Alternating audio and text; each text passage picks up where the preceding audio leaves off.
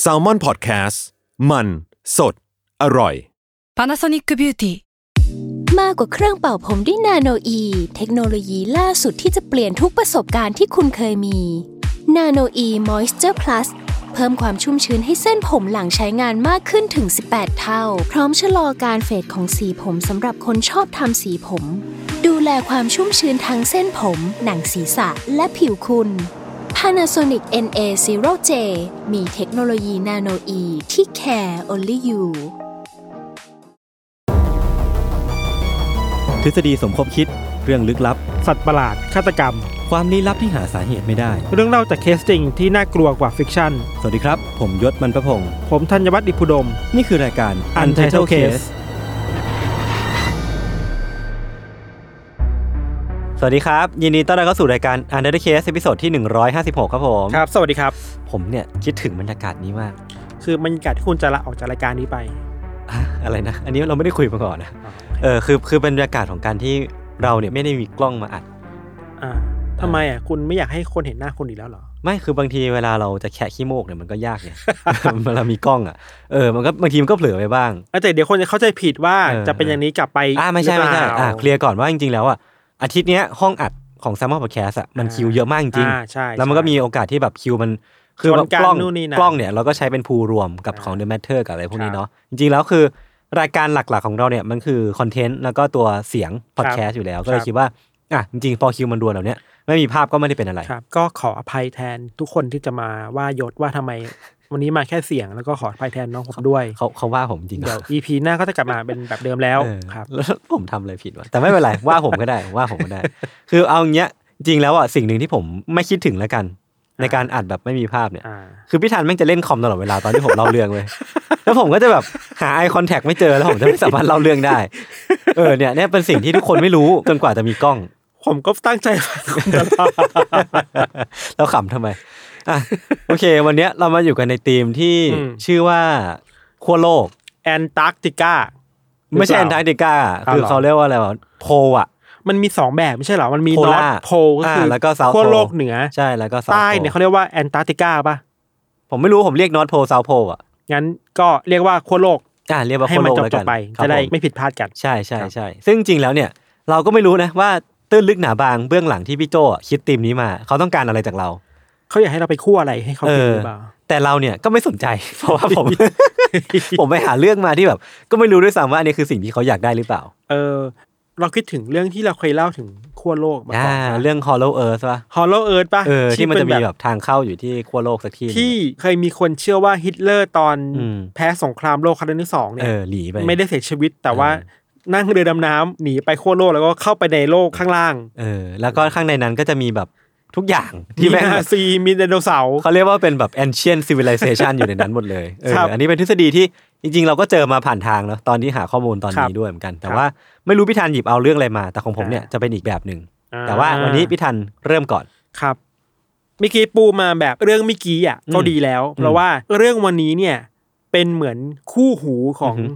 โลกกลวงไว้อ๋อเหรอเพราะมันคือเรื่องโลกแบน อ๋อ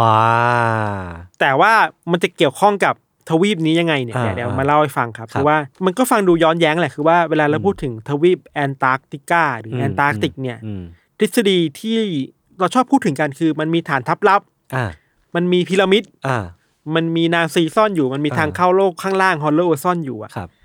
แต่ถ้าไปคุยกับคนที่เชื่อในเรื่อง Flat Earth หรือว่าโลกแบน Earther เออ เขาเรียกว่า Flat Earther ป่ะอ่าอ่าเออชาว Flat Earth เนี่ยครับเขาจะมองอีกแบบเลย ครับ เขาจะมองว่าสิ่งที่มีอยู่ขั้วโลกเนี่ยอืมมันไม่ใช่สิ่งที่คุณคิดอ่าบางคนบอกด้วยซ้ำว่าขั้วโลกเนี่ย ไม่มีอยู่จริงฮะวันนี้เราจะมาหาคำอธิบายว่าทำไมชาว Flat Earth ถึงเชื่อว่าขั้วโลกไม่มีอยู่จริงเว้ยอ่าอ่าน่าสนใจน่าสนใจ คือเริ่มต้นอย่างนี้ว่า ตามหลักฐานทางประวัติศาสตร์อืมวิทยาศาสตร์ธรณีวิทยาดาราศาสตร์ต่างๆอะอืม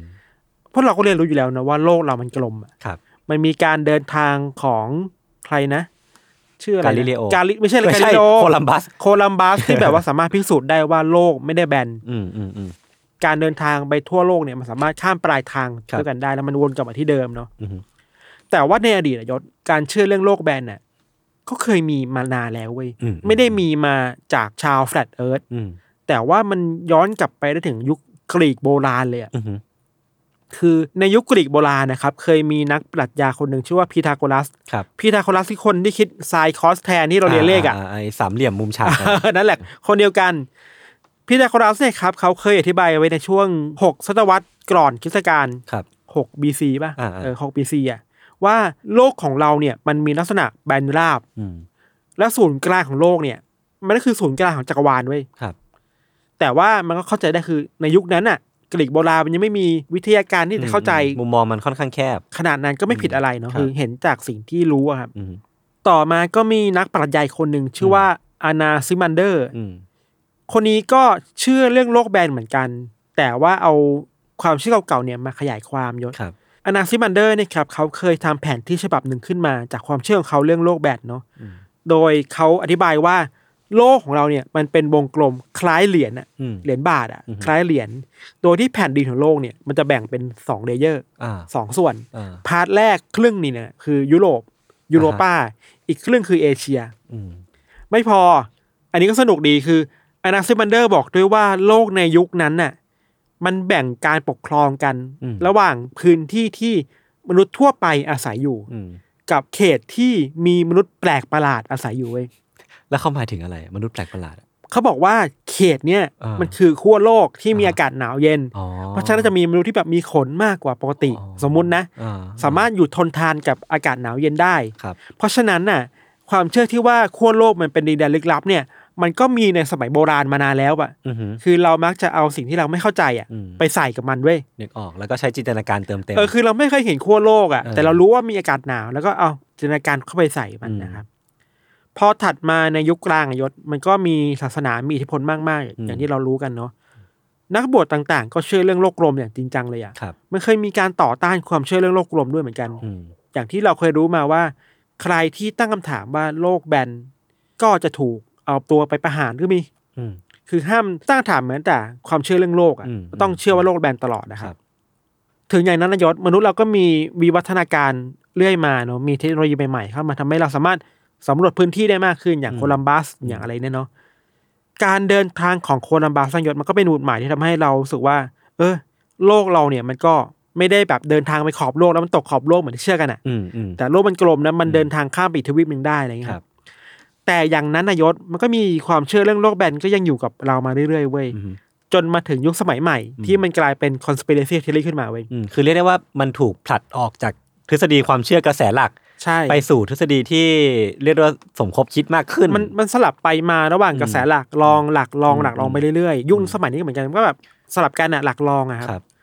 คนที่ทำให้ทฤษฎีเรื่องโลกแบนเนี่ยอืม mass ขึ้นมาในสมัยใหม่นี่ครับอืมว่ากันว่าเป็นชายชาวอังกฤษชื่อว่า Samuel Rowbotham อืมคุณ Rowbotham นะครับเป็นนักเขียนชาวอังกฤษครับในยุคศตวรรษที่19เขาเคยทำการทดลองอันหนึ่งที่เป็นหมุดหมายของชาว Flat Earth มากๆเลยอืมทุกวันนี้เนี่ยชาว Flat Earth ก็ยังเอาทดลองเนี่ยไปใช้อืมมันคือการทดลองที่เรียกว่า Bedford Level Experiment อ่าในปี 1838 เคยได้ยินปะไม่เคย อธิบายแบบง่ายที่สุด การทดลองเนี่ย คุณโรบอททอมเนี่ยเขาจะเอาตัวเองไปยืนอยู่ในคลองแห่งหนึ่งอ่าฮะที่ยืนได้อ่าแล้วให้เพื่อนเนี่ยพายเรือออกไปไกลอ่าเรื่อยๆ ในอ่าระยะ6ไมล์อ๋อแล้วนึกออกนะให้รู้ว่าเออในระยะ6ไมล์เนี่ย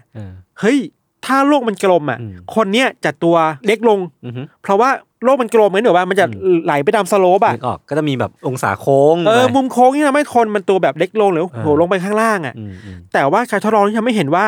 เฮ้ยคนมันไม่ได้ตัวเล็กลงว่ะอ่ามันยังอยู่ในเลเวลเดียวกันอ่าฮะงั้นแปลว่าโลกมันแบนอ่าอันนี้คือแบบที่แบบง่ายที่สุดนะครับเขาก็เชื่อกันเรื่อยมาเลยว่าอ๋อการทดลองนี้เป็นการพิสูจน์แล้วว่าโลกเรามันแบนอืมไม่มี slope แบบที่เขาโกหกกันมา อ่าอะไรแบบเนี้ยยศทำให้คนในกลุ่มที่เชื่อเรื่องโลกแบนเนี่ย คิดไปใหญ่เลยว่า เฮ้ยทั้งโลกมันคือแบบนี้นะอืมอืมอืมแล้วคุณ Rowbotham เนี่ยครับก็เขียนหนังสือออกมาเล่มหนึ่ง ชื่อชัดเจนมากเลยว่า Earth not a globe โลกไม่ได้วงกลม ไม่สามารถชัดเจนได้มากกว่านี้แล้วโลกไม่ได้เป็นวงกลมเออเนื้อหาสำคัญของหนังสือเล่มเนี่ยเสนอว่า โลกของเราเนี่ย มันเป็นเหมือนแผ่น disc แผ่นหนึ่งอะอือหือที่อยู่ตรงกลางแล้วก็มี layer ขึ้นไปเป็นอืมดินเป็นภูเขาอะไรเงี้ยนะครับ แล้วตรงกลางของโลกอะ มันคือขั้วโลกเหนือเว้ยอ๋อ คือตรงกลางมันมีภูเขาน้ำแข็งที่สูงอ่ามากๆอยู่อะอืมแตกต่างจากความเชื่อที่เราคิดว่าขั้วโลกเหนือมันคือจุดสูงสุดอืมของโลกกลมๆของเราอะอืมส่วนที่เราเคยเชื่อว่ามันคือแอนตาร์กติกาเนี่ยอืมที่เป็นส่วนใต้เนี่ยครับ คุณ Rowbotham แล้วก็คุณนักทฤษฎีสมคบคิดเนี่ยไม่ได้เชื่อว่ามันมีอยู่จริงเว้ยอืมคือเขาไม่เชื่อว่ามันมีแอนตาร์กติกาอยู่จริงอ่าฮะ แอนตาร์กติกาที่เราคิดว่ามันอยู่ส่วนใต้เนี่ยไม่มีจริง อืม แต่แอนตาร์กติกาในมุมมองของพวกเขาเนี่ย มันคือพื้นที่ที่มีหิมะปกคลุมอยู่มีภูเขาน้ำแข็ง แล้วก็มันคือสิ่งที่ล้อมรอบโลกเราเอาไว้อะอ๋อมันคือกำแพงน้ำแข็งไอซ์วอลขนาดใหญ่ อ่า ที่ล้อมโลกไม่ให้คนตกโลกเว้ย เหมือนผมเคยเห็นภาพนี้ที่มันจะมีแบบการวาดภาพนี้ออกมาด้วยเหมือนกันปะใช่ คือถ้าเราไปดูแผนที่ของชาว Flat Earth อะ อ่า จะเห็นว่าขอบของวงกลมที่เป็นโลกเนี่ย อือฮึ มันมีน้ำแข็งอยู่ อืม อันนี้แหละคือแอนตาร์กติกาของชาว Flat Earth อ่าในขณะที่อันที่อยู่ตรงกลางคคืออาร์กติกก็คือใช่ขั้วโลกเหนือ ใช่คือคือโลกเหนือ คิดแบบนี้กันไปก็แบบเออมันก็เหมือนแผนที่ในเกมอะครับเออแบบนึกออกเหมือนแบบในเกมอะแต่ของในเกมเนี่ยคือ ผู้พัฒนาเขาสร้างมาแค่นี้ นั่นแหละครับ สรุปให้เห็นภาพมากขึ้นคือ โลกเราเนี่ยในมุมของ Rowbotham เนี่ยคืออืมมันแบนมันเป็น disc มันมีแผ่นดินงอกขึ้นมา แล้วก็ล้อมรอบโลกเราเนี่ย มันคือภูเขาน้ำแข็งขนาดใหญ่มากๆอืมเพื่อการไม่ให้คนออกไป เมื่อมีคำอธิบายแบบเนี้ยครับ มันก็กลายเป็นนวัตกรรมของชาว Flat Earther ในยุคสมัยใหม่ขึ้นมาเลยว่า นี่ไงที่พวกแกเคยล้อฉันว่าอย่าไปขอบโลกนะเดี๋ยวมันตกอะอืมจริงๆมันไม่ใช่ พวกเราไม่เคยเชื่อเรื่องว่า เอ้ยถ้าไปขอบโลกแล้วจะตกโลกไม่เพราะมันมีภูเขาน้ำแข็งกั้นอยู่ไงอ่าอย่ามาล้อฉันอย่ามาบูลลี่กันอ่าอ่าาอัอันนี้ก็เป็นเหตุผลแบบใหม่ๆ ที่ชาว Flat Earther ใช้กันยศครับ ความเชื่อที่ว่าแอนตาร์กติกาเนี่ยมันเป็นภูเขาน้ำแข็งขนาดใหญ่เป็นไอซ์วอลนะครับ สำหรับเรามันน่าสนใจมาก คือว่ามันถูกเอาไป visualize กันเยอะมาก จนกลายเป็นทฤษฎีหลักของพวกเขาไปแล้วครับครับถ้าไปดูในการประชุมต่างๆ ที่ชาวแฟลตเขามีประชุมร่วมกันในอเมริกาเนี่ยจะมีคนทำเป็นแบบศิลปินอืมเป็น Flat Earth artist อืมที่ที่ก็วาดแผนที่โลกโดยที่มีอ่าภูเขาน้ำแข็งอยู่ตรงกลางเออแล้วก็มีขอบเป็นไอซ์บอลใหญ่ ๆ อยู่ด้วยอะไรเงี้ยคือเรียกว่าพอ concept มัน mass อะก็จะมีแบบว่าการไปต่อยอด ในแง่ของดูศิลปะมีศิล aesthetic ปะมากขึ้นเออเออครับเออแต่ถึงอย่างนั้นนะยศมันก็มีนักทฤษฎีสมคบคิดบางคนอืมที่เสริมต่อเรื่องไอซ์บอลนี้มากขึ้นด้วยเหมือนกันครับ คือมีทฤษฎีที่น่าสนใจครับ บอกว่านอกจากโลกของเราเนี่ย มันแบนแล้วแอนตาร์กติกเนี่ยเป็นกำแพงน้ำแข็งแล้วเนี่ยอืมไอ้กำแพงน้ำแข็งเราเนี่ยยศ มันคือสิ่งที่มนุษย์สร้างขึ้นมาเองฮะเพื่อกักขังมนุษยชาติเพื่อไม่ให้ออกไปเจอ ความจริงที่ยิ่งใหญ่ว่าโลกเรามันแบนเว้ยเอ๊ะนี่พล็อตนี้มันคุ้นๆหรือเปล่าครับเนี่ย มันคือแบบ Game of Thrones ป่ะมันคือ Game of Thrones ไม่ก็แบบไอ้เนี่ยน่ะ ไททันน่ะ ชัดเลยอ่าอะเออแบบนั้นแบบนั้น เออเออเออมันเคยมีการแชร์รูปรูปหนึ่งที่ดังมากในกลุ่มชาว Flat Earth ครับ มันคือรูปที่มีเรือลำหนึ่ง อยู่ในพื้นที่ที่ดูแบบน่าจะเป็นขั้วโลกอะ่ะอืมแล้วข้างๆเรือมันเป็นกำแพงน้ำแข็งขนาดใหญ่มากอือฮึไม่เพียงแค่สูงนะแต่ว่ามันหนามากแล้วมันมีพื้นที่แบบใหญ่มากๆเหมือนแบบประเทศประเทศหนึ่งอะ่ะอืมในรูปนั้นเนี่ยเขียนข้อความว่า ถ้ามีใครบอกคุณว่ากำแพงน้ำแข็งที่แอนตาร์กติกาไม่มีอยู่จริงอ่าก็จงโชว์รูปนี้ให้พวกเขาดูเออเออเออเออแบบมึงจงดูซะจะได้ตาสว่าง อันนี้คือหลักฐานตัวเก่ง หลักฐานแบบว่าอืม ถ้ามึงไม่เห็นรูปนี้แล้วมึงจะไม่เชื่อนะ ลบหลู่แล้ว มีคนที่เชื่อในทฤษฎีนี้ครับ ชื่อว่าคุณ Robbie Davidson ครับเคยให้สัมภาษณ์กับสื่อในเมืองนอก เขาเป็นหนึ่งในตัวนำเลยแหละ อืม ในทฤษฎีนี้เนี่ย อืมเดวิสันบอกว่าไอ้กำแพงขนาดใหญ่เนี่ย มันไม่ธรรมดานะ อ่าคือมันไม่ใช่แค่ว่าคุณจะมีเชือกแล้วคุณก็ขึ้นไปปีนป่ายได้ ครับ คุณต้องคิดว่ามันคือกำแพงเพื่อกักขังมนุษยชาติอะ อืมอืมเพราะฉะนั้นการจะเดินไปถึงที่นั่น แล้วก้าวขึ้นไปเนี่ยไม่ใช่เรื่องง่ายอือฮึต้องใช้ความพยายามเยอะมากครับๆมิหนำซ้ำครับ ในปี 2019 เนี่ยก็มีข่าวน่าสนใจออกมา เราไปเจอข่าวนี้จาก BBC มีเนื้อหาที่รายงานว่า องค์กรผู้จัดการประชุมนานาชาติว่าด้วยความเชื่อเรื่องโลกแบนอืมชื่อเต็มคือ Flat Earth International Conference อืมได้ประกาศจุดยืนว่าพวกเขาเนี่ยจะจัดทริปล่องเรืออืมสำหรับชาว Flat Earth เคยเห็น เพื่อเดินทางไปแอนตาร์กติก เพื่อพิสูจน์ว่า ไอ้กำแพงไอซ์บอลเนี่ยมันมีอยู่จริง เออเออเออแต่ก็ไม่ได้ไป อ้าวอ้าวสรุปไม่ได้ไปเหรอทุนไม่พอ อ๋อก็เสียดายไป น่าสงสารเขาเคยมีคนโต้แย้งกับกลุ่มที่แบบเขามีโปรเจกต์นี้ยศ ครับเคยมีคนบอกว่า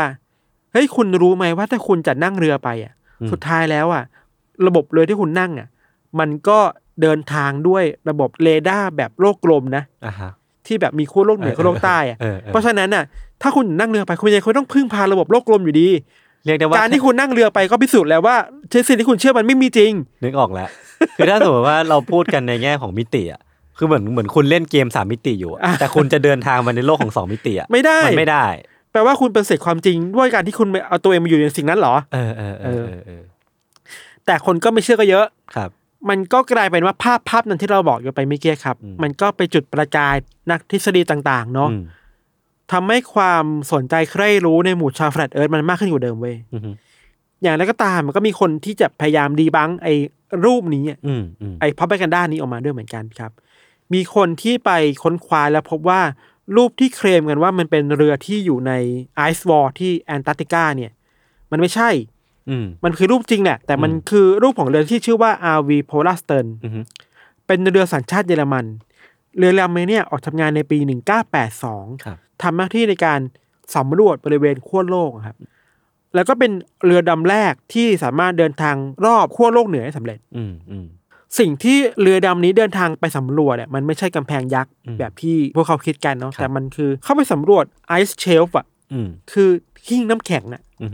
ซึ่งหิ้งน้ำแข็งเนี่ยยศมันคือสิ่งปกติที่มีอยู่ในโลกเราอื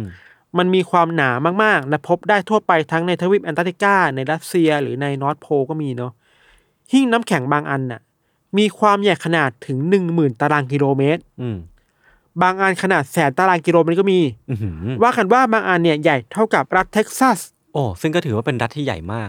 บางอันใหญ่เท่ากับประเทศฝรั่งเศสก็มีโอ้โห มันใหญ่มากเออแต่ว่าชาว Flat Earth จะคิดว่าไอ้เนี่ยมันคือขอบโลกอืมที่มันใหญ่เพราะว่ามีคนไม่อยากให้เราไปเห็นขอบโลกไงอะไรเงี้ยครับ นอกจากนี้ก็มีทฤษฎีที่ไปไกลกว่าอีกยศ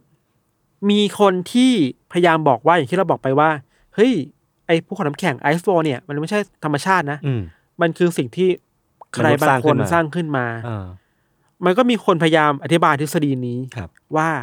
หรือว่ามันคือฝีมือของพวกคอมมิวนิสต์วะ ทำไมอะ อะไรอะไรก็โทษคอมมิวนิสต์เงี้ยเหรอ เมื่อก่อนเป็นนาซีเออเออตอนนี้เป็นคอมมิวนิสต์เออเข้าใจว่าคนคิดทฤษฎีคนเป็นคนฝ่ายแบบอเมริกาที่ครับเกลียดครับคอมมิวนิสต์อยู่แล้วครับเออมีคนบอกว่า คุณมองแค่ว่าแอนตาร์กติกมันคือกำแพงน้ำแข็งไม่ได้อือฮึภาพใหญ่ ๆ ของโลกแบนอะ มันมีโดมอะอืมมาครอบโลกเราด้วยเหมือนกันเว้ยอ่า ตอนนี้ตอนนี้ต้องนึกภาพก่อนคือเป็น disc นะเป็นแผ่น แผ่น disc เป็นเหรียญอะอ่าแล้วตรงกลางมีอาร์กติก อาร์กติกมีภูเขาน้ำแข็งใหญ่ๆรอบๆมีภูเขาน้ำแข็งรอบๆแล้วตอนนี้มีโดมเพิ่มขึ้นมาอีกข้างบนคือโดมที่ถูกครอบลงมาเว้ยอ่าอ่าอ่าทั้งหมดเนี่ยมันคือสิ่งที่คอมมิวนิสต์สร้างขึ้นมาเพื่อครอบงำวงการโลกอยู่ แบบที่เราไม่รู้ตัวอ่าฮะอ่าฮะแล้วพอมันมีโดมมาครอบปุ๊บเนี่ยอืมไอสิ่งต่างๆที่เราเห็นอะดวงอาทิตย์แสงอาทิตย์อะของปลอมหมดเลยอ่าฮะเรียกว่าเราอยู่ในเวสโซของจริงอะก็คือ True Man Show แหละเออ มันคือทรูแมนโชว์เออเออเราคิดว่าคนคิดทฤษฎีน่าจะดูไปดูหนังมา พอมันมีโดมครอบลงมาปุ๊บอะทฤษฎีมันก็ดูใหญ่ขึ้นเนาะอือฮึเพราะฉะนั้นนะครับความรู้สึกของชาว Flat Earth ที่เราไปสำรวจมาในเวลานี้เองอะ concept ในการมอง Flat Earth มันไม่ใช่แค่เรื่องเฮ้ยฉันเชื่อว่าโลกมันแบนอย่างเดียวครับมันมีความเชื่อเรื่องว่า เราต้องปลดแอกอืมผู้คนออกจากเผด็จการบางอย่างที่ครอบงำความจริงโลกนี้อยู่อะอือฮึ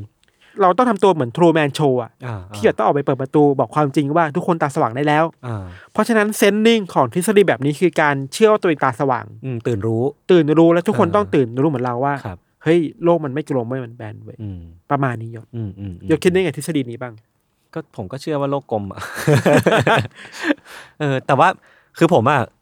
เคยดูหนัง เคยดูสารคดีเกี่ยวกับอืมคนที่เขาเรียกว่าอะไรนะเป็น Flat Earther นั่นแหละ แล้วก็คือชื่นชอบในความที่ว่าเขาอะ เป็นคนที่เชื่อมั่นในทฤษฎีนี้มากเออ แล้วมันก็จะมีการทดลองแปลกๆอะอืมที่เราได้ยินมาอย่างเช่นที่พี่ธันเล่ามามันคือการอืม ขับเรือไป ใช่ไปไปจนถึงแบบเจอขอบโลกอะไรเงี้ยนะครับ คือผมก็เคยเจออีกอันหนึ่งที่เขาทดลองกันคือแบบ มันคือการยิงเลเซอร์ อืม เออยิงเลเซอร์แล้วเหมือนวัดไปเรื่อยๆว่าเลเซอร์เนี้ยมันจะกลับมาที่ที่ข้างหลังเราหรือเปล่าอะไรเงี้ยอ่าเออคือถ้ามันถ้ามันเป็นโลกแบนจริงมันก็จะกลับมาอะไรเงี้ยแต่มันต้องแบบไกลมากนะ เออเออเออใช่ใช่แล้วก็ อันเนี้ยคือคือเคยได้ยินมานะแล้วก็อ่าไปดูสารคดีมาอีกอันหนึงผมจำไม่ได้ แต่ว่ามันคือการแบบต่อจุดไปเรื่อยๆต่อจุดไปเรื่อยพิสูจน์ว่าโลกสุดท้ายแล้วอะมันไม่ได้มีเชฟของการโค้งลงอะใช่ไรเงี้ยใช่คือพวกเขาอะตั้งความคิดอยู่บนฐานที่ว่าโลกมันไม่ได้มีเชฟแบบโค้งลงใช่ใช่เพราะฉะนั้นต้องทำทุกอย่างเพื่อพิสูจน์ให้ได้ว่าใช่ไอการโค้งลงเนี่ยมันไม่มีจริง ใช่ และยิ่งพิสูจน์อะทุกการทดลองอะแม่งจะพิสูจน์ว่าอ๋อโลกมันกลม แต่พวกเขาก็จะแบบไม่ กูเชื่อ และเออแล้วทุกเออเออมันก็จะมีการทดลองต่อๆไปมาเรื่อยอืมๆซึ่งผมก็คิดว่ามันเป็นอีก movement หนึ่งที่ถ้าเรามองจากสายตาคนนอกเนาะอืมเราไม่ได้ตัดสินว่าจริงไม่จริงนะอืมแต่มันก็เป็นอะไรที่น่าสนใจดี ในแง่ของการที่คนพยายามที่จะพิสูจน์เรื่องนี้อืมอืมแล้วก็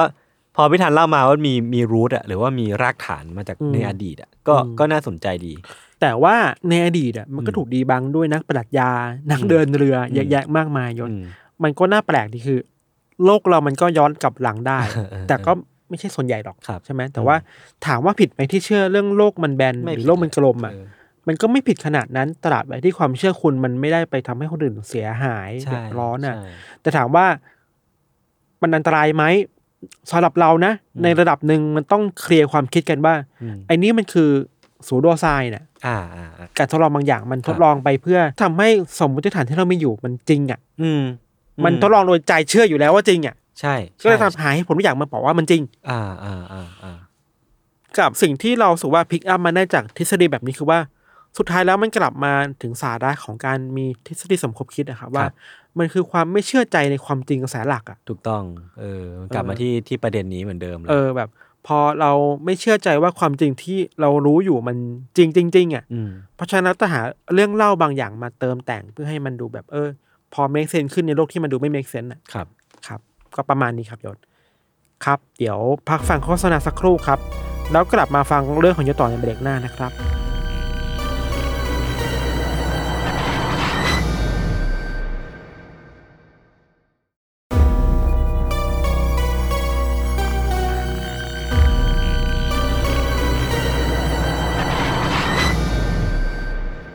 โอเค ก็กลับมาอยู่ในเบรกที่ 2 ของรายการ a n a l y Case นะครับ ครับ คือก็จริง ๆ คือก็ไม่ได้เตรียมกันอีกแล้ว แล้วก็กลายเป็นว่าเราก็เตรียมเอาเรื่องที่เป็นทฤษฎีสมคบคิดมาคุยกันเหมือนเดิม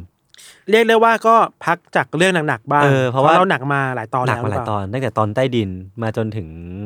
ตอนอะไรสักอย่าง แต่งงาน อ่างานเลี้ยงเลือดงานเลี้ยงเลือดเริงหนักก็จัดๆเออ เออ โอเค วันเนี้ยก็ก็ผมก็เตรียมที่เป็นเรื่องที่มันผ่อนคลายมาเหมือนกัน ซึ่งก็มีเลือดไหม ไม่มีเลยแม้แต่หยดเดียว โอเค คือส่วนตัวผมอะอยากลองหาข้อมูล topic เนี้ยมาสักพักหนึ่งแหละครับ เป็นเรื่องที่ผมจริง ๆ ก็สนใจแต่ว่ายังไม่มีโอกาสเนาะก็เลยครับถือโอกาสที่อะเราได้เล่าธีมนี้พอดีมาหาข้อมูลเกี่ยวกับเรื่องนี้ โดยทันทีเลยครับ คือถ้าพูดถึงขั้วโลกเหนือพี่ทันหรือว่าอาร์กติกเนี่ยแน่นอนว่าสิ่งแรก ๆ ที่ทุกคนเนี่ยจะนึกถึงคือว่า มันเป็นเรื่องราวของผู้ชายคนหนึ่งแล้วกัน ที่อืมมีบ้านอยู่ในนั้น หรือว่าอาศัยอยู่ในขั้วโลกเหนืออืมแล้วก็ทุกๆ ปีเนี่ยเขาก็จะขี่ไอ้เจ้ากวางเรนเดียร์แบบขี่ลากเลื่อนไปจมูกอืมแดงแล้วก็บินบินไปรอบโลกแล้วก็ไปแจกอุลตร้าแมนอะขอให้เดาอีกรอบหนึ่งสีแดงไงอุลตร้าแมนอะซูเปอร์แมนอีกรอบหนึ่งรอบซูเปอร์แมนเหรออะใกล้ละใกล้ละไอรอนแมนอะซานตาคลอสแล้วกันผมเฉลยแล้วกัน ธอร์หรือเปล่าบินได้ซานตาคลอสซานตาคลอสคือชื่อที่ผมกำลังจะพูดถึงเนี่ยแล้วก็อยากที่จะเล่าถึงในตอนนี้ก็คือซานตาคลอสเนี่ยแหละครับ ซึ่งมันก็คงไม่ต้องเกริ่นอะไรมากเนาะเพราะว่าทุกคนเนี่ยน่าจะรู้จักซานตาคลอสดีอืมแล้วผมก็จะบอกเลยว่าตอนเนี้ยผมจะมาเล่าถึงทฤษฎีสมคบคิดมากมาย เกี่ยวกับซานตาคลอสที่ผมไปเจอมา ผมมีอยู่บ้างอะผมคุณอ่าเล่าก่อนเดี๋ยวคุณเล่าเดี๋ยวค่อยมาก่อนเสริมเดี๋ยวคุณค่อยมาเสริมอ่าอ่าคือต้องเกริ่นก่อนว่าณปัจจุบันเนี้ยเรียกได้ว่าผู้ใหญ่ทั่วไปแล้วกันอ่าผู้ใหญ่ในกระแสหลักเนี่ยก็เชื่อแล้วแหละว่าซานตาคลอสไม่มีจริงอ่าอ่าแล้วก็ ตัว character ของซานตาคลอสเนี่ยน่าจะถูกพัฒนามาจากบุคคลที่มีอยู่จริงในประวัติศาสตร์ของโลกใบนี้ ครับ คือเขาเนี่ยมีชื่อว่าเซนต์นิโคลัสครับ หรือว่าเป็นนักบุญนิโคลัสนั่นเองเนาะประวัติคร่าวๆเนี่ยคือเซนต์นิโคลัสเนี่ยเป็นนักบวชที่มีชีวิตอยู่ในช่วงปีคศ 300 ครับ อะไรประมาณนี้ ที่พื้นที่ที่ปัจจุบันเนี่ยคือตุรกี อืม คือตัวเซนต์นิโคลัสเนี่ยมีเรื่องเล่าเยอะแยะมากมาย ซึ่งส่วนใหญ่ในเรื่องเล่าของเขาเนี่ยคือเขาเนี่ยมักจะมีภาพจำเรื่องของความใจบุญ แล้วก็มีความอบอ้อมอารีชอบแจกจ่ายสิ่งนั้นสิ่งนี้ให้กับผู้คน แล้วก็เป็นคนชอบเดินทางแล้วก็แจกทานให้คนอยู่เสมอนะครับอืมซึ่งเรื่องเล่าที่ดังที่สุดของเซนต์นิโคลัสเนี่ยคือเขาเนี่ยเคยช่วยเหลือพี่น้องผู้หญิง3คนเอาไว้ได้จากการกำลังจะถูกนำไปขายตัวอืมด้วยการที่ให้ทรัพย์สินเป็นสินสอดกับพวกเธอ เพื่อที่จะให้พวกเธอเนี่ยไปแต่งงานกับคนอื่นได้ครับอันนี้ก็จะเป็นเรื่องราวที่เหมือนเป็นเรื่องราวที่โด่งดังมากๆของเซนต์นิโคลัสซึ่งเซนต์นิโคลัสเนี่ยก็ได้สั่งสมชื่อเสียงตลอดระยะเวลาที่เขาเนี่ยมีชีวิตอยู่ ทำให้เขาเนี่ยถูกจดจำในฐานะนักบุญที่มีจิตใจงดงามที่สุดคนหนึ่งที่ที่โลกนี้เคยมีมาครับ แล้วก็เป็นหลังจากนั้นเองพิธันที่เรื่องราวของเซนต์นิโคลัสเนี่ยเริ่มเข้าสู่ pop culture กระแสหลักมากขึ้นอืมมันเริ่มมีเรื่องราวของเขาเนี่ยไปปรากฏในหนังสือพิมพ์ที่นิวยอร์กใจกลางเมืองเลยอืมซึ่งชื่อซานตาคลอสเนี่ยมันก็มาจากตอนนี้นี่แหละ ที่มีคนเอาชื่อของเซนต์นิโคลัสเนี่ยในภาษาดัตช์ที่มันเป็นคำย่อว่าซินเทอร์คลาสอืมก็เอามาดัดแปลงเป็น ซานตาคลอสจากอ่าซินเทอร์คลาสเป็นซานตาคลอสอ่าเออ มันก็น่าจะเป็นทฤษฎีนี้แหละที่ที่ทำให้ซาน t คลอสเนี่ยเริ่มเป็นที่จดจำของผู้คน แล้วก็มีการเชื่อมโยงเรื่องราวที่อืมเป็นการแจกของเป็นเรื่องของความอบอ้อมอารีกันการให้ทานคนอื่นอืมหลังจากนั้นเนี่ยมันก็เริ่มมีการสร้างภาพจำของซาน t คลอสขึ้นมาอืมให้มีการแต่งตัวให้ซานต้าเป็นชุดแดงถุงเท้าเหลืองใส่หมวก แล้วก็เริ่มมีการจับคู่ซานต้าเนี่ย ไปคู่กับการให้ของขวัญ อ่าเออซึ่งแน่นอนว่าการให้ของขวัญที่ยิ่งใหญ่ที่สุดบนโลกใบเนี้ยอืมมันก็คือเทศกาลคริสต์มาสครับมันก็เลยเป็นจุดนี้แหละที่เริ่มมีการเชื่อมโยงคริสต์มาสกับเซนต์นิโคลัสหรือว่าซานตาคลอสขึ้นมานะครับ หลังจากนั้นเนี่ยซานตาคลอสเนี่ยก็เริ่มไปปรากฏตัวในหนังโฆษณาหรือว่าไปเป็นแบบตัวแสดงแทนในโฆษณาตามห้างร้านต่างๆอะไรเงี้ยอืมเออเหมือนเป็นเป็นโปรดักที่เริ่มแมสมากขึ้นครับแล้วก็เป็นช่วงนั้นเองที่สตอรี่ของซานต้าเนี่ยเริ่มถูกแต่งขึ้นมา ไม่ว่าจะเป็นเรื่องที่เขาเนี่ยอาศัยอยู่ที่ขั้วโลกเหนือ แล้วก็ขี่ลากเลื่อนกวางเรนเดียร์เนี่ยไปให้ของขวัญคนทั้งโลก ผ่านอืมปล่องไฟหรือว่าให้ของขวัญในถุงเท้าอะไรพวกเนี้ยอืมซึ่งเรื่องราวเหล่านี้มันก็จะเป็นเรื่องราวที่ค่อยๆ ถูกเสริมเติมแต่งขึ้นมาตอนที่ subject ของ Santa Claus เนี่ยมันเริ่มแมสขึ้นในกระแสครับหลักนะครับและเนี่ยคือประวัติคร่าวๆแล้วกัน ถ้าคุณเป็นคนทั่วไป คุณควรจะเชื่อเรื่องนี้ดูแค่นี้พออ่าดูแค่นี้พอแล้วก็รู้สึกว่าอ่านี่คือที่มาที่มันก็ make sense ดีนี่น่ะน่ารักอ่สดใสใช่ แต่สำหรับเหล่านักทฤษฎีสมคบคิดเนี่ยอ่า เรื่องราวของซานตาคลอสเนี่ยมันน่าจะมีความจริงแบบอื่นที่ซ่อนเอาไว้อยู่ ครับ เริ่มจากทฤษฎีแรกไม่ทัน อันเนี้ยต่อยอดมาจากความเชื่อว่า ถ้าเรื่องราวของซานตาคลอสเนี่ยถูกสร้างขึ้นมานะ คนสร้างเนี่ยเป็นใครกันแน่ และใครเป็นคนอืมที่ได้ผลประโยชน์จากการสร้างซานตาคลอสขึ้นมา อ่าน่าสนใจ อ่า มันมีทฤษฎีว่อนอยู่ทั่วอินเทอร์เน็ตเลยเว้ยว่าซานตาคลอสเนี่ยน่าจะถูกสร้างมาเพื่อผลประโยชน์ทางการค้าของแบรนด์ที่มีสีแดง และเป็นแบรนด์น้ำอัดลม อ่าแบรนด์แบรนด์นั้นที่ทุกคนรู้กันโค้ก ผมพูดได้ไหมเนี่ยพูดผมได้พูดไปเลยแล้วกัน เออ ก็คือโค้กอ่า เพราะว่าจริงๆเนี่ย พอมานั่งเทียบกันนะพี่มันเข้ากันทุกอย่างเลยนะ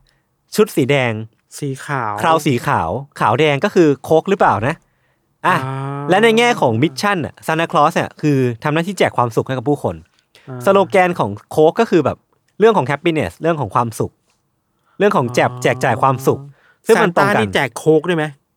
ไม่รู้ ถ้าแจกโค้กนี่คือใช่เลยเออเออ ก็อาจจะมีแจกโค้กด้วยเหมือนกัน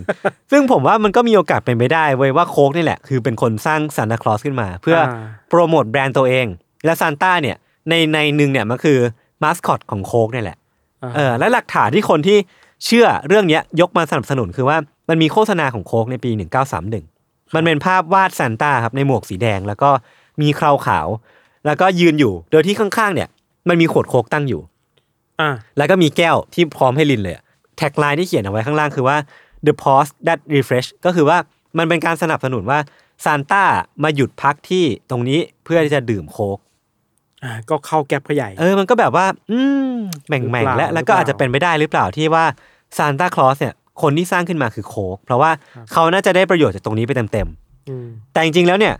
ทฤษฎีนี้เนี่ยก็ไม่น่าจะใช่เรื่องจริงเท่าไหร่อืมเพราะว่าง่าย ๆ เลยคือมันมีหลักฐานที่ค่อนข้างชัดเจนมากๆว่าภาพของซานต้าที่อยู่ในชุดสีแดงอะมันมีมาก่อนโฆษณานี้นานมากแล้วอะอ่าก็จบไปเออก็จบไปแล้วก็ไม่ได้มีอะไร คือมันก็ไม่น่าจะใช่ฝีมือของโคกหรอกที่สร้างซานต้าขึ้นมา แต่ว่า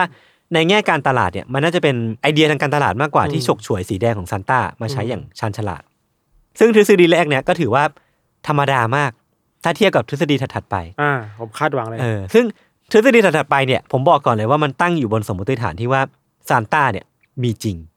อ่า อ่า แล้วก็มีบุคคลเป็นตัวตนจริง ๆ อยู่ที่ขั้วโลกเหนือ ครับ อันแรกเนี่ยไม่ทัน คืออันที่ผมไปเจอมาว่าจริง ๆ แล้วเนี่ยซานต้าคือสมาชิกขององค์กรลับ ไอ้เหี้ยที่เรียกว่า Deep Freeze State ดีฟรีที่แบบว่าเย็นเยือกแข็งนี่เหรอ แล้วมันคือไปพ่วงกับ Deep State อะพี่ทันอ่าคือรัฐบาลเงาคือแบบอ่าองค์กรลับเบื้องหลังโลกอะาคือเขาเชื่อกันว่าซานต้าเนี่ยแหละคือสมาชิกตัวเป้งๆ คือสายลับหนึ่งของ Deep Freeze State ที่เขาตั้งขึ้นมาอ่าอ่าอ่าเออ แล้วมันคือ Deep State ในเวอร์ชันน้ำแข็งเกาะอย่างที่พี่ทันพูดเลยเออแล้วก็มันเป็นสถานที่ปฏิบัติการลับของซานต้ามันอยู่ที่ขั้วโลกเหนือนั่นแหละอ่าซึ่งมันคือบ้านของเขาอะอ่าซึ่งที่ผมไปอ่านมาเนี่ยมันมีเหตุผลที่สนับสนุนเรื่องนี้มากมาย ไม่ว่าจะเป็นเรื่องของที่ตั้งเว้ย ว่ามันจะมีที่ไหนที่เหมาะกับการทำปฏิบัติการลับมากไปกว่าขั้วโลกเหนือที่ไม่มีคนอยู่ และจะเดินทางไปก็ยากคนไปไม่ถึงเท่าไหร่เพราะมันถูหกต้องนาวเกินไปถูกต้อง มันรับสายตาคนมากมันรับเถสายอะตาคนแล้วมันมันเหมาะมากๆกับการทำปฏิบัติการลับบางอย่างที่มันจะอ่าเกิดขึ้นอ่าแล้วก็ไหนจะเรื่องหนวดเคราของซานต้าอีกก็ไม่ทัน จริง ๆ แล้วอะซานต้าเป็นคนที่ไม่มีหนวดเคราแต่ว่า มันคือเครื่องมือที่เหมาะกับการอำพรางใบหน้าอ่านึกออกไหมถ้าสมมติว่าเราดูละครไทย เราจะปลอมตัว แล้วก็ติดหนวดนั้นซานต้าก็อาจจะติดหนวดเคราเพื่อปลอมแปลงตัวเองก็ได้ อันนี้อ่าอันนี้ผมว่าเป็นไปได้มากครับๆและอันนี้น่าสนใจมากคือว่าจมูกของเจ้ารูดอฟอะพี่ทันที่เป็นแบบ Rudolph the Red-Nosed Red-Nosed Reindeer เนี่ยอ่าที่มันเป็นสีแดงอะ เพราะว่ามันคือระบบนำทางหรือเปล่าอ่า มันคือแบบไฟปิ๊บปิ๊บปิ๊บเนี่ยมีเซนเซอร์อยู่ในนั้นเออมีเรดาร์อยู่ในนั้นใช่มันคือเรดาร์ที่คอยนำทางซานต้าเนี่ย ไปทำปฏิบัติการลับเว้ยอ่าและจมูกของรูดอฟเนี่ย มันก็อาจจะเชื่อมโยงกับพวกรัสเซีย เพราะว่าสีแดงคือคอมมิวนิสต์นึกออกไหมเออ แล้วตรงเนี้ยมันน่าสนใจมากว่า จริง ๆ แล้วอะซานต้าอ่าหรือว่าปฏิบัติการ Deep State เนี่ย คนที่เป็นเจ้าของอะก็คือคอมมิวนิสต์ก็คือรัสเซียจีนคือประเทศต่าง ๆ ที่เป็นแบบฝั่ง commie อะเพื่ออะไรเพื่อให้ซานต้าสามารถไปสอดส่อง spy เอาคนทั่วโลกได้อย่างนี้เหรอถูกต้องถูกต้องถูกต้อง เออ อันนี้คือคือใจกลางไอเดียของของทฤษฎีนี้เลยนะ นี่ยังไม่นับเรื่องที่ว่ามันมีเอีกนะที่เป็นสิ่งมีชีวิตตัวเล็ก ๆ ที่เหมาะมากๆกับการเป็นสปายในทั่วทุกพื้นที่ในทั่วทั่วโลกอะอ่าเอลฟ์ที่เป็นผู้ช่วยซานต้าเออ หรือว่าซานต้าคือทำงานให้ปูตินนี่เหรอ เออ มีโอกาส นี่ยังไม่พูดถึงเทคโนโลยีนะถ้าสมมติว่าเราพูดถึงว่าซานต้าเนี่ย เดินทางไปทั่วโลกได้ในเวลาอันสั้นอะอ่าอ่าถ้ามันเป็นเรื่องจริงแปลว่าเขาจะต้องมีเทคโนโลยีที่เหนือชั้นมากอืมๆและ มันจะมีปฏิบัติการไหนที่เหมาะไปกว่าการที่จะครอบครองโลกอะมเออ คือเทคโนโลยีเนี่ยมันต้องใช้การทุ่มทุนสร้างอะครับเพราะฉะนั้นมันอาจจะมีคนที่อยู่เบื้องหลังแล้วก็จะเป็นคอมมิวนิสต์จริงๆก็ได้ครับแล้วก็จริง ๆ คือมีอีกอันหนึ่งที่บอกว่าซานต้าเนี่ยจะมุดลงไปในบ้านเนี่ยจากปล่องไฟเนี่ยก็ปะแต่ซานต้ามีรูปร่างท้วมรูปร่างอ้วนาอ่านั่นแปลว่าการจะลงไปปล่องไฟอะจะต้องมีเทคโนโลยีที่ใช้ในการย่อส่วนตัวเองอะ หรือไม่ก็จริงๆแล้วรูปร่างที่ดูทวมอ้วนเนี่ย เป็นการปลอมตัวปลอมตัวให้ดูเป็นคนอบอุ่นขึ้นมาถูกต้องถูเพื่กอหลต้ออกงเด็กๆนี่เหรอเอออันเนี้ยผมไม่รู้เลย อันนี้อาจจะเป็นไปได้ ผมว่าหย่อนหย่อนๆไว้แล้วกัน แล้วก็ครับแล้วแต่คนจะคิด อันนี้คือพักทฤษฎีไว้ก่อนนะคือถ้าสมมติว่าใครรู้สึกปวดสมองอะผมขอเบรกสักเล็กน้อยด้วยการยกทฤษฎีหรือว่าเล่าถึงทฤษฎีที่ผมไปเจอมาจาก reddit ให้ทุกคนฟังกันอืมคือเจ้าของกระทู้ของ reddit เนี้ย เขาก็เล่าให้ฟังว่าเขาอะไปได้ยินทฤษฎีสมคบคิดเกี่ยวกับซานต้ามาจากเพื่อนเพื่อนสนิทของเขาที่เป็นผู้หญิง เพื่อนสาวคนเนี้ยเชื่อมากๆว่าซานต้าเนี่ยมีจริง แต่ว่าไม่ใช่คนซานต้าเนี่ยคือ cryptid สัตว์ประหลาดตัวหนึ่งเออสัตว์ประหลาดที่ไม่สามารถนิยามได้ว่าคือตัวอะไรอ่าเออ แถมเพื่อนคนเนี้ยก็ยังถามเขาด้วยว่า คิดว่าซานต้าเนี่ยเป็น cryptid ที่เป็น stripper ไหมอะ stripper คืออะไร stripper คือนักระบำเปลื้องผ้าอ่าอ่าสาเหตุคืออะไรรู้ป่ะยังไง เพราะว่าผู้หญิงคนเนี้ยเชื่อว่าซานต้าที่อยู่ North Pole อะ pole ที่เธอเข้าใจอะคือ pole เสาอ๋อโพโพคือเสาเหล็กที่เออแบบเต้นรูดเสาเอนี่เหรอออ่าเออคือผู้หญิงก็เชื่อว่าเฮ้ยเนี่ยซานต้าเป็น stripper เป็น cryptid เพราะว่ามี pole เป็นของตัวเองเออแล้วหลังจากการพูดคุยก็ได้อ๋อ pole มันไม่ใช่แบบนั้นมัน pole มันคือขั้วโลกนะมันไม่ใช่เสาเอาไว้รูดอะไรเงี้ยนะอะเออแล้วเขาก็ยกเลิกทฤษฎีนี้ไปครับ แต่ว่าเพื่อนสาวคนเนี้ยก็ยังไม่ล้มเลิกเว้ยหลังจากนั้นเธอเองก็เปลี่ยนทฤษฎีแล้วก็บอกว่าซานต้าเนี่ย เป็นผู้หญิงอืม ที่ชื่อว่า Mrs. Claus และซานต้าเนี่ยจริง ๆ แล้วอะคือซาตานอ่าอ่าในร่างคนอ่าแล้ว Mrs. Claus ถือว่าซาตานเนี่ยก็เดินทางไปที่ขั้วโลกเหนือ เพื่อทำให้ร่างกายที่มันร้อนรุ่มของตัวเองเนี่ยเย็นลง แล้วก็ได้ไปเจอกับผู้ชายที่จะกลายเป็นซานต้าคนต่อไปอืมแล้วก็การที่ทั้งคู่อยู่ด้วยกันเนี่ยทำให้มิสเตอร์ซานต้าเนี่ยก็คือผู้ชายที่ทั้งคู่ไปเจอกันเนี่ยได้พลังของซานต้าไปด้วยด้วยสัญญาของปีศาจอ่าและนั่นทำให้เป็นเหตุผลว่าทำไมเนี่ย ทุกครั้งที่เด็ก ๆ ได้ของขวัญมาพี่ทันอืมจะต้องยื่นคุกกี้ หรือว่าทิ้งนมเอาไว้ให้ซานต้าคือแลกเปลี่ยนสัถูญกญาต้องกันเป็นการแลกเปลี่ยนที่เท่าเทียม แล้วก็เหมือนเป็นการยื่นหมูยื่นแมวมาให้เด็ก ๆ ที่ได้ของขวัญอะอ่าต้องเสียอะไรไปจากการทำสัญญากับปีศาจอ่อ่าเออ อันนี้ก็น่าสนใจไหมเออเออเข้าใจอย่างจริงคือช่วงต้นอะมันอาจจะกาวไปหน่อยเนาะอาจจะกาวไปหน่อยนิดนึงแต่ว่าอย่างไรก็ตามไม่ทัน คือมันมีหนึ่งสิ่งที่ผู้หญิงคนเนี้ยตั้งทฤษฎีมาแล้วมันค่อนข้างน่าสนใจ แล้วก็มันเป็นทฤษฎีที่ คนหมู่มากที่มีทฤษฎีเกี่ยวกับซานต้าเชื่อว่าน่าจะเป็นเรื่องจริง ก็คือทฤษฎีที่ว่าซานต้าเท่ากับซาตาน เพราะว่าสะกดคล้ายกัน เออเออเออเอาแบบง่ายๆเลยเว้ยคือซานต้าเนี่ยถ้าเอาตัวอักษรมาเรียงใหม่ก็คือซาตานอ่าอันนี้ตรงไปตรงมามากอ่าๆแล้วซานต้าใส่ชุดสีอะไร แดงแดงขาวปีศาจสีอะไร แดงก็แบบ เปลวไฟในนรกเออออะไรอย่างนี้เหรอ ใช่แล้วเวลาเวลา devil เนี่ยหรือว่า evil เนี่ยมันถูก artist depict เออว่าแบบถูกถ่ายทอดมาผ่านภาพวาดอะอ่ามันก็มันจะใช้สีแดงอ่าซึ่งตัวนี้มันก็ตรงกันอ่าแล้วซานต้าเนี่ยอ่อ่มีพลังบินได้ เคลื่อนไหวได้อย่างรวดเร็วอ่าก็อาจจะเป็นเหมือนซาตานที่มีพลังปีศาจจะทำอะไรก็ได้หรือเปล่าแล้วเป้าหมายของซานต้าคืออะไรอะเดี๋ยวเดี๋ยวเล่าต่อ แถมว่าซานต้าเนี่ยมีลูกน้องตัวเล็กๆ สีเขียวไม่ทันอ่าคอยช่วยงาน ไม่อ่าต่างอะไรกับภาพจำของซาตานที่จะมีแบบ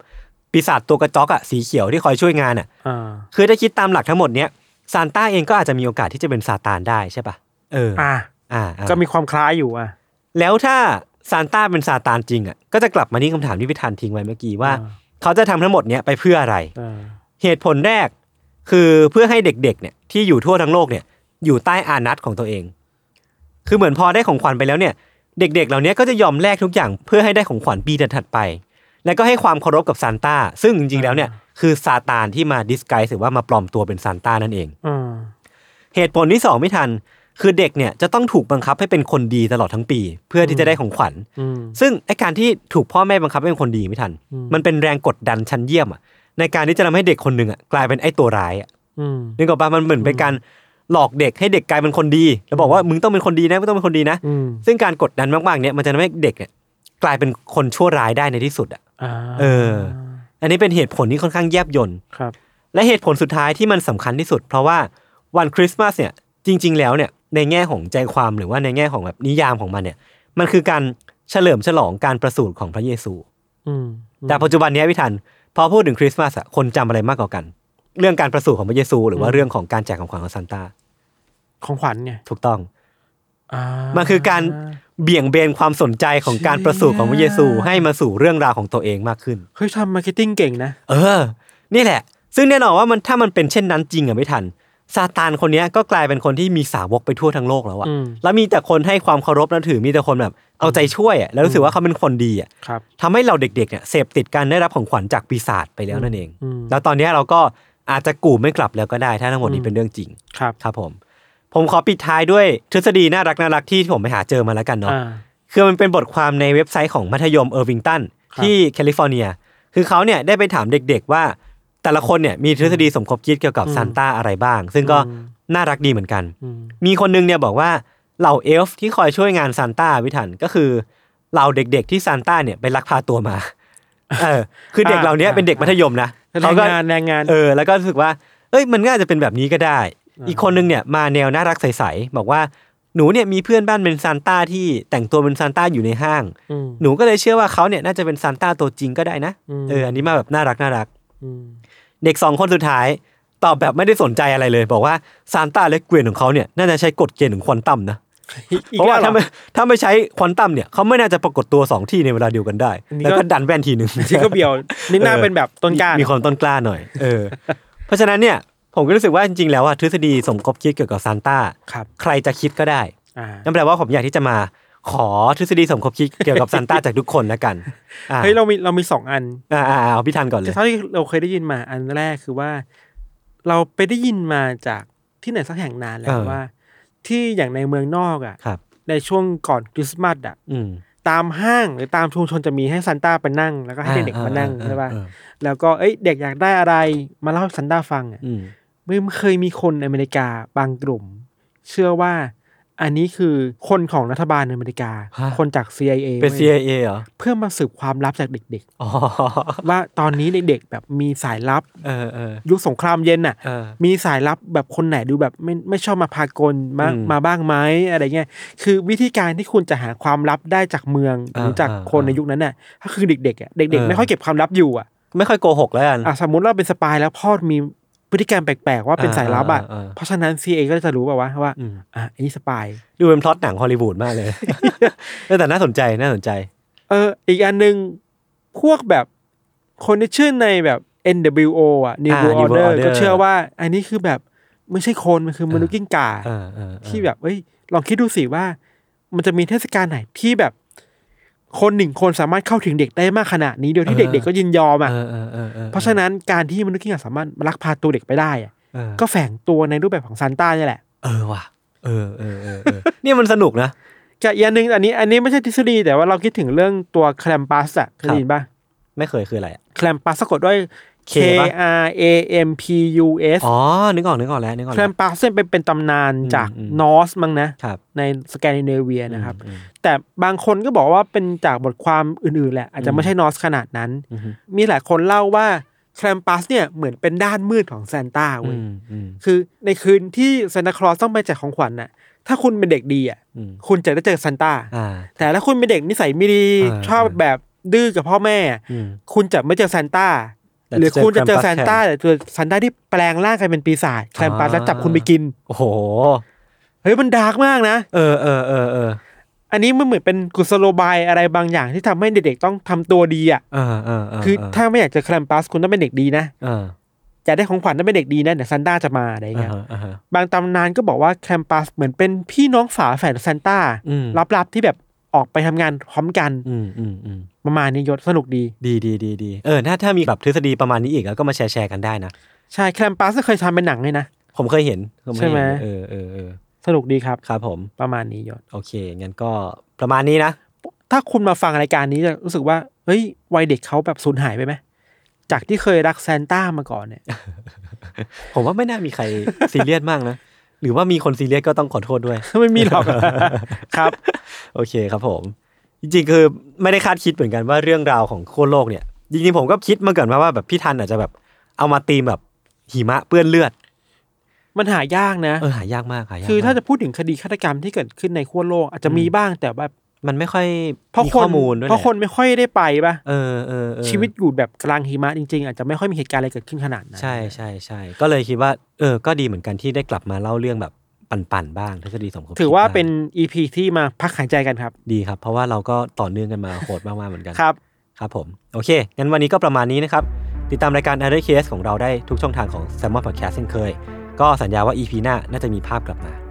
ถ้าไม่มาก็ ขอโทษแทนหยกเลยครับ แต่ EP หน้าผมจะไปอัดที่นิวแล้วฟินแลนด์แล้ว คุณจะไปเจอซานต้าเหรอ ใช่ แล้วผมก็จะซูคุณมจะกับปลอมตัวเป็นซานต้า ทฤษฎีสมคบคิดอันต่อไปของซานต้าก็คือยศมาพงศ์เป็นซานต้าคลอสนะครับถ้าใครอยากเห็นยศแต่งตัวเป็นซานต้าช่วยกดหนึ่งในผมคอไม่มอยากเมนต์ด้วยนะผคมรับ ไม่อยากผมไม่อยาก